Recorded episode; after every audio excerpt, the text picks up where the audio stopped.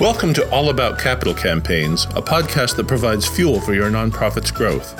Each week, hosts Andrea Kihlstedt and Amy Eisenstein, co founders of the Capital Campaign Toolkit, provide practical tips about raising more money for your nonprofit organization. The Capital Campaign Toolkit is a support system for nonprofit leaders who are running capital campaigns. At capitalcampaigntoolkit.com, you can download a step by step guide for your capital campaign and get many other free resources. Here are your hosts, Amy and Andrea.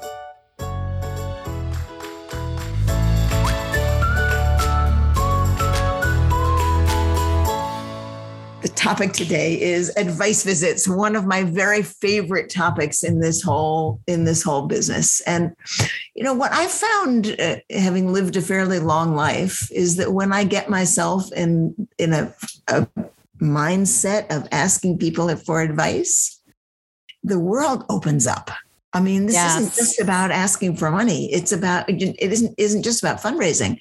The minute you start asking people for advice and saying, you know, here's what I'm up against, here's what I'm thinking about. How would you advise me to think about this? How would you think about this? And what suggestions do you have for me? It changes the relationship you have with people it invites people to be on your side.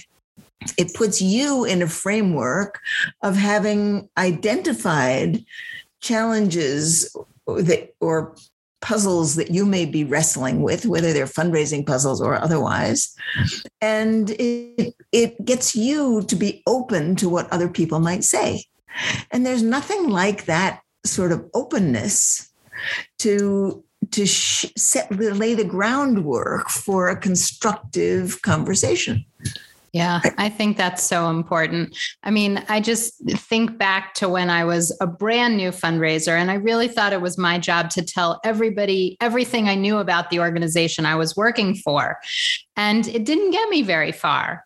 And once I started listening and asking questions and asking advice and hearing other people's perspectives, that's when the money started to flow in. But I think you're right. It goes way beyond fundraising. When I was just listening to you describe it, I thought, oh, that's networking done really well, or networking on steroids, sort of asking people questions, asking for feedback, listening, and then you can have a mutually beneficial conversation, relationship, partnership, work agreement, whatever it's going to be. But that's sort of what sprung to mind when you were describing it. Yeah, you know, it, it's even things like dinner table conversations with your partner. If you go in, eh, go to in, in having dinner and there's something that you're wrestling with, so you have you have some options. You can sort of you know keep that in the back of your mind and not talk about it, and you know get through dinner, or you can say, well, you know what would here's what here's what happened today, and here's what I'm wrestling with, what do you think about that? And how would you, you know, how would you how would you wrestle with this? What what approach would you take? And all of a sudden, your dinner table conversation with your partner becomes pretty interesting. so it, it's you know it's interesting how it goes through, you know, through every every facet. I mean, this more I was telling Amy, and I'm going to stop being on this personal mode, but I think it's important that we understand the the the the width and breadth of the power of this idea. So my one of my grown daughters is, is spending a couple of nights with us, and this morning, I she got a little annoyed with me, and I realized that I could have turned that around so easily by saying to her, you know, gee, here's here's the situation. You know, Carla, how do you think? You know, how do you think I should handle this? Mm. Well, all of a sudden, she wouldn't have been annoyed with me. She would have been engaged in solving the the problem I happen to be working on, right? And I, it's it, you know, it's a matter of mindset. Everything is mind is how you turn things around in your mind to be open to p- other people as partners in helping to move either an idea or a project or a fundraising opportunity forward. And that's such a powerful concept if you can somehow find the triggers that would let you have an open frame of mind that invites other people to participate with you in in having conversations robust conversations about things And, you know, I know that lots of fundraisers worry that when they're asking for advice of donors, that if they can't take that advice or don't want to take that advice, then they're sort of left in a pickle. But I think that you can frame the conversation that you're asking a few people for advice and you're going to wrestle with what they suggest. And you know sometimes you can do what they suggest and sometimes you can't or you don't want to. And i think if you frame it in a way that you're really listening you're really considering it you're collecting ideas and that you know maybe there's a group making the decisions you'll get back to them with what you decided. And i don't think in most cases, it's a problem when you don't go with their initial idea. You can present it as brainstorming, right? So, yeah. Creating what you just said, I'm just going to restate it slightly, but it's so powerful, which is really creating the context for asking people for their opinion. And it's one thing to go to one person and say, I would really value your opinion on this, on X, Y, or Z. Now, if that person happens to be an expert in X, Y, and Z, then it might be appropriate to go to them. You know, if that person is a real estate broker and you are interested in in their thoughts about how they would how they would identify a piece of real estate in this neighborhood, then maybe you go to one person. But if you're asking uh, to have conversations more generally, to establish the context, you would say, you know, I've identified four or five of what I think to be the leaders in our community. And over the next couple of weeks, I'm talking to all of them, right? Would you be willing to have a conversation with me as someone whose opinion we value? Well, first of all, that person is, it feels great that you've selected them at, among the community leaders. Second of all, they know that they're not the only person you're, you're talking to, right? You're talking to four or five or eight or 10 or however many you've, you've said. So they know that you're, that their opinion is not going to be the only person, as Amy said, it's not going to be the only opinion you're going to get right? And then when you talk to other people, right? If I'm talking to Amy and to Jessica, right? Let's just make it up. And Amy gives me some thoughts about the problem. And then I go to Jessica. I say, well, you know, I was just talking to Amy Eisenstein and she's so perceptive. And here's what she was thinking. You know, how does that sound to you?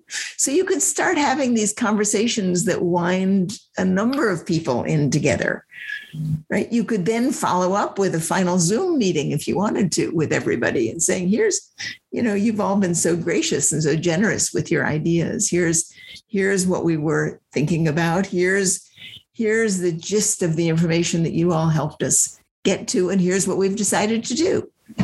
What a great, what a great context right? Yeah. So let's let's now put it into the context of a capital campaign. So i think the most formal and common way to have advice visits is through a feasibility study. And we talk about that all the time here at the capital campaign toolkit. But i want to talk about before the feasibility study and other opportunities throughout the campaign that you might actually go to your donors or prospective donors or community members for advice visits, either in formal or informal settings. And I think it's important to have um, a broad perspective of how this concept of including your your community members participants and volunteers and donors in the process of shaping your campaign, shaping the future of your programs and services, shaping your organization. Um, because, you know, if you're a community based organization of any type, you should be involving lots of people. And these advice visits are really effective ways to do that. And sometimes, you know, I think we get lost in the work or we think we know the right way, but really going out very early prior to a feasibility study um, is a really important tool for engaging people early on in your campaign and getting buy-in. And uh, Andrea, what what are your thoughts on that? Well, yeah, if you, if you look at the at the feasibility study as the the moment in your campaign planning when you're actually testing a plan, right? That's what you're doing in a feasibility study. That means that the whole period prior to that, you're actually having to develop the plan. And there is no better time to engage people, to engage prospective donors in the life of your organization than when you are developing a plan, than when things really are still somewhat fluid and flexible. Whether you do it through a strategic planning process, whether you do it through a set of, of, of advice visits, right, with community leaders, whether you do it through a series of focus groups or all of those things.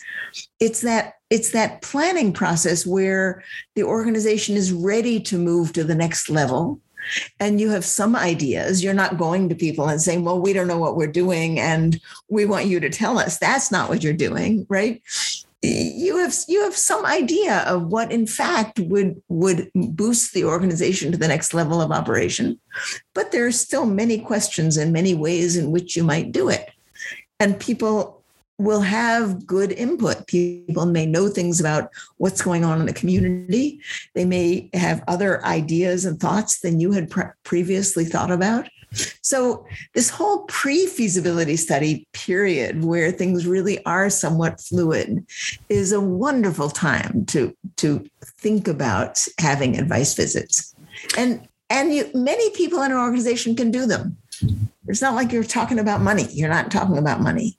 So, if you have a good executive director, board chair, right someone who's heading up a planning committee of some sort someone who's involved in in site selection someone who's right you can actually say why don't you go and talk to these three or four people see what you can see what ideas they might have about how we should proceed I yeah mean, let, let me take it to the other end of the campaign where you will want to go to your volunteers your key donors your key volunteers and say how did we do on this campaign you know, regardless, you hit the goal, you came in a little short, you went way over. I'm not talking about money, but you know, how did we do reaching out to the community? How did you feel, you know, our communication was? This is the campaign debrief, but it's advice for future campaigns. And what could we have done better? What did we do really well? What should we document? All of these things that you can go to your donors, you know, sort of at you know, let's look at the other end of the campaign when you're exhausted and finished. But it's important to make sure that you want to keep your donors engaged, not just by showing them the results, but also continuing to ask them for their advice, for their feedback, get their buy in, and include them. Um, you know, it is time consuming, but how else should you be spending your time if you're in development than cultivating donors. And that's, you know, that's what this is. This is cultivation, uh, whether they're big donors or small donors or volunteers. This is cultivating people who are engaged and involved and invested in your organization.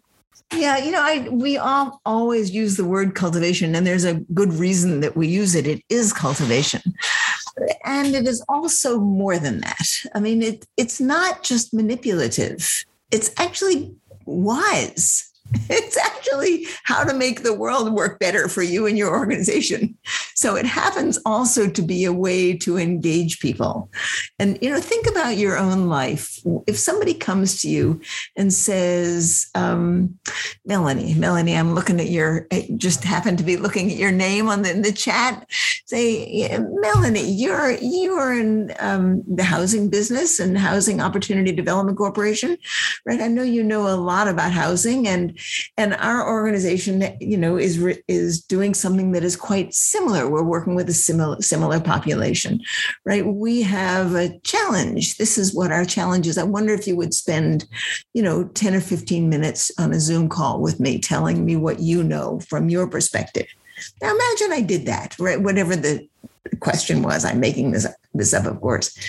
And we actually spend some time, and then I get back to you afterwards. I say, "Thank you so much. You know, your input re- was really helpful to us as we developed this plan." Now, guess what's going to happen to you, Melanie? You're going to start to feel like you have some real connection to me and to my organization. And if I come and ask you for help with something else or to serve on a committee or to you know or to to be a partner in some other way you're much more likely to say yes. And that that's powerful right? It it creates a little thread. And and this business really you can look at it as like a like a like a web, like a web of supportive threads that you build over time not by lecturing to people or telling people who you are, but by inviting them in to be a partner with you in some way, whether it's financial, whether it's advice, whether it's opening a door for you, whether it's just getting to know you or you getting to know them and understanding them. These are all parts of a web that the more of those little lines you have, little spider supports you have, the stronger that web is and the more resilient it is. And the better you can do it. It's, a powerful strategy. And I it's easy for us just to think that it's manipulative, that we do it just because we are in development and we have to ask for advice. And it is way more than that. It, it is a mindset that leads to to you strengthening and expanding your own personal power in what you do. And I use power, the word power advisedly and positively, and building a, a tremendous net of support for your organization. So I wrote down as a future blog post title is cultivation manipulative? And then yes. you said, no, it's wise. But here's the thing I I bet if there was any way to do a research project or survey people, that the most successful fundraisers use cultivation genuinely, authentically. They go to donors when they have a real issue or they really truly want feedback. They're opening to listening. And fundraisers that are less successful may feel like cultivation is just an exercise that they have to go through and that they're not doing it genuinely, authentically. Um, and, you know, it is a skill, it is something that takes a lot of thought. Practice, practice, you get better at it. Um, you know, when Andrea asks you a question, she's genuinely and authentically looking for an answer. She's not doing it because she's manipulating you or me or anybody she's talking to. But you can get better at it. It is a skill. And I think that, you know, thinking about how could this person add value and what could I ask them that would really support this this effort, this organization. All right. I think we've had a great conversation about advice visits. Our advice is do them, but think thoughtfully about them, be genuine, be authentic, um, truly go into them with the idea that you're going to listen. And if you can get a small nugget from everybody you talk to, whether it's the whole idea or a teeny tiny piece of the idea, or it shapes or it twists, um, it's critical. I, I'm just working with one of the toolkit clients on a feasibility study. And the first three people he went out and talked to uh, suggested all had the same suggestion of focusing on a different area of the campaign and you know not the campaign didn't change at all the emphasis changed and it is going to make such a big difference. And if he hadn't gone and asked for people's advice now be it it was in a formal way in a feasibility study setting but he got great advice that is going to change the trajectory of his campaign um, without changing the programs or services, but just uh, changing the. Fo- I don't know how to explain it without giving the whole scenario away, but um, advice value advice visits they can be invaluable, and that's how I think I'm going to leave it for now. Any final words from you, Andrea? I just think it's the key to living a rich, a rich life is to get good at asking questions and opening your mind to to the wonder that other people can can bring to you right that when we when we stop being anxious about ourselves and start being open to other people. And it's not easy to do that. It is not all of us revert to protecting ourselves, whether it's in a fundraising context or otherwise. It's something we need to keep working on. When we can do that, so many things open up and become become remarkable. Um, Tanya Ex- said, Excellent. Hold on. Yeah. We, we okay. want to, before we wrap up, uh, we want to just remind listeners that next week we are going to be having a guest on the program, uh, Joe Tumalo, who's going to be talking about uh, plan gifts and incorporating plan giving into your campaigns. So we're super excited about that. So please do make sure to mark your calendars and join us next week for that.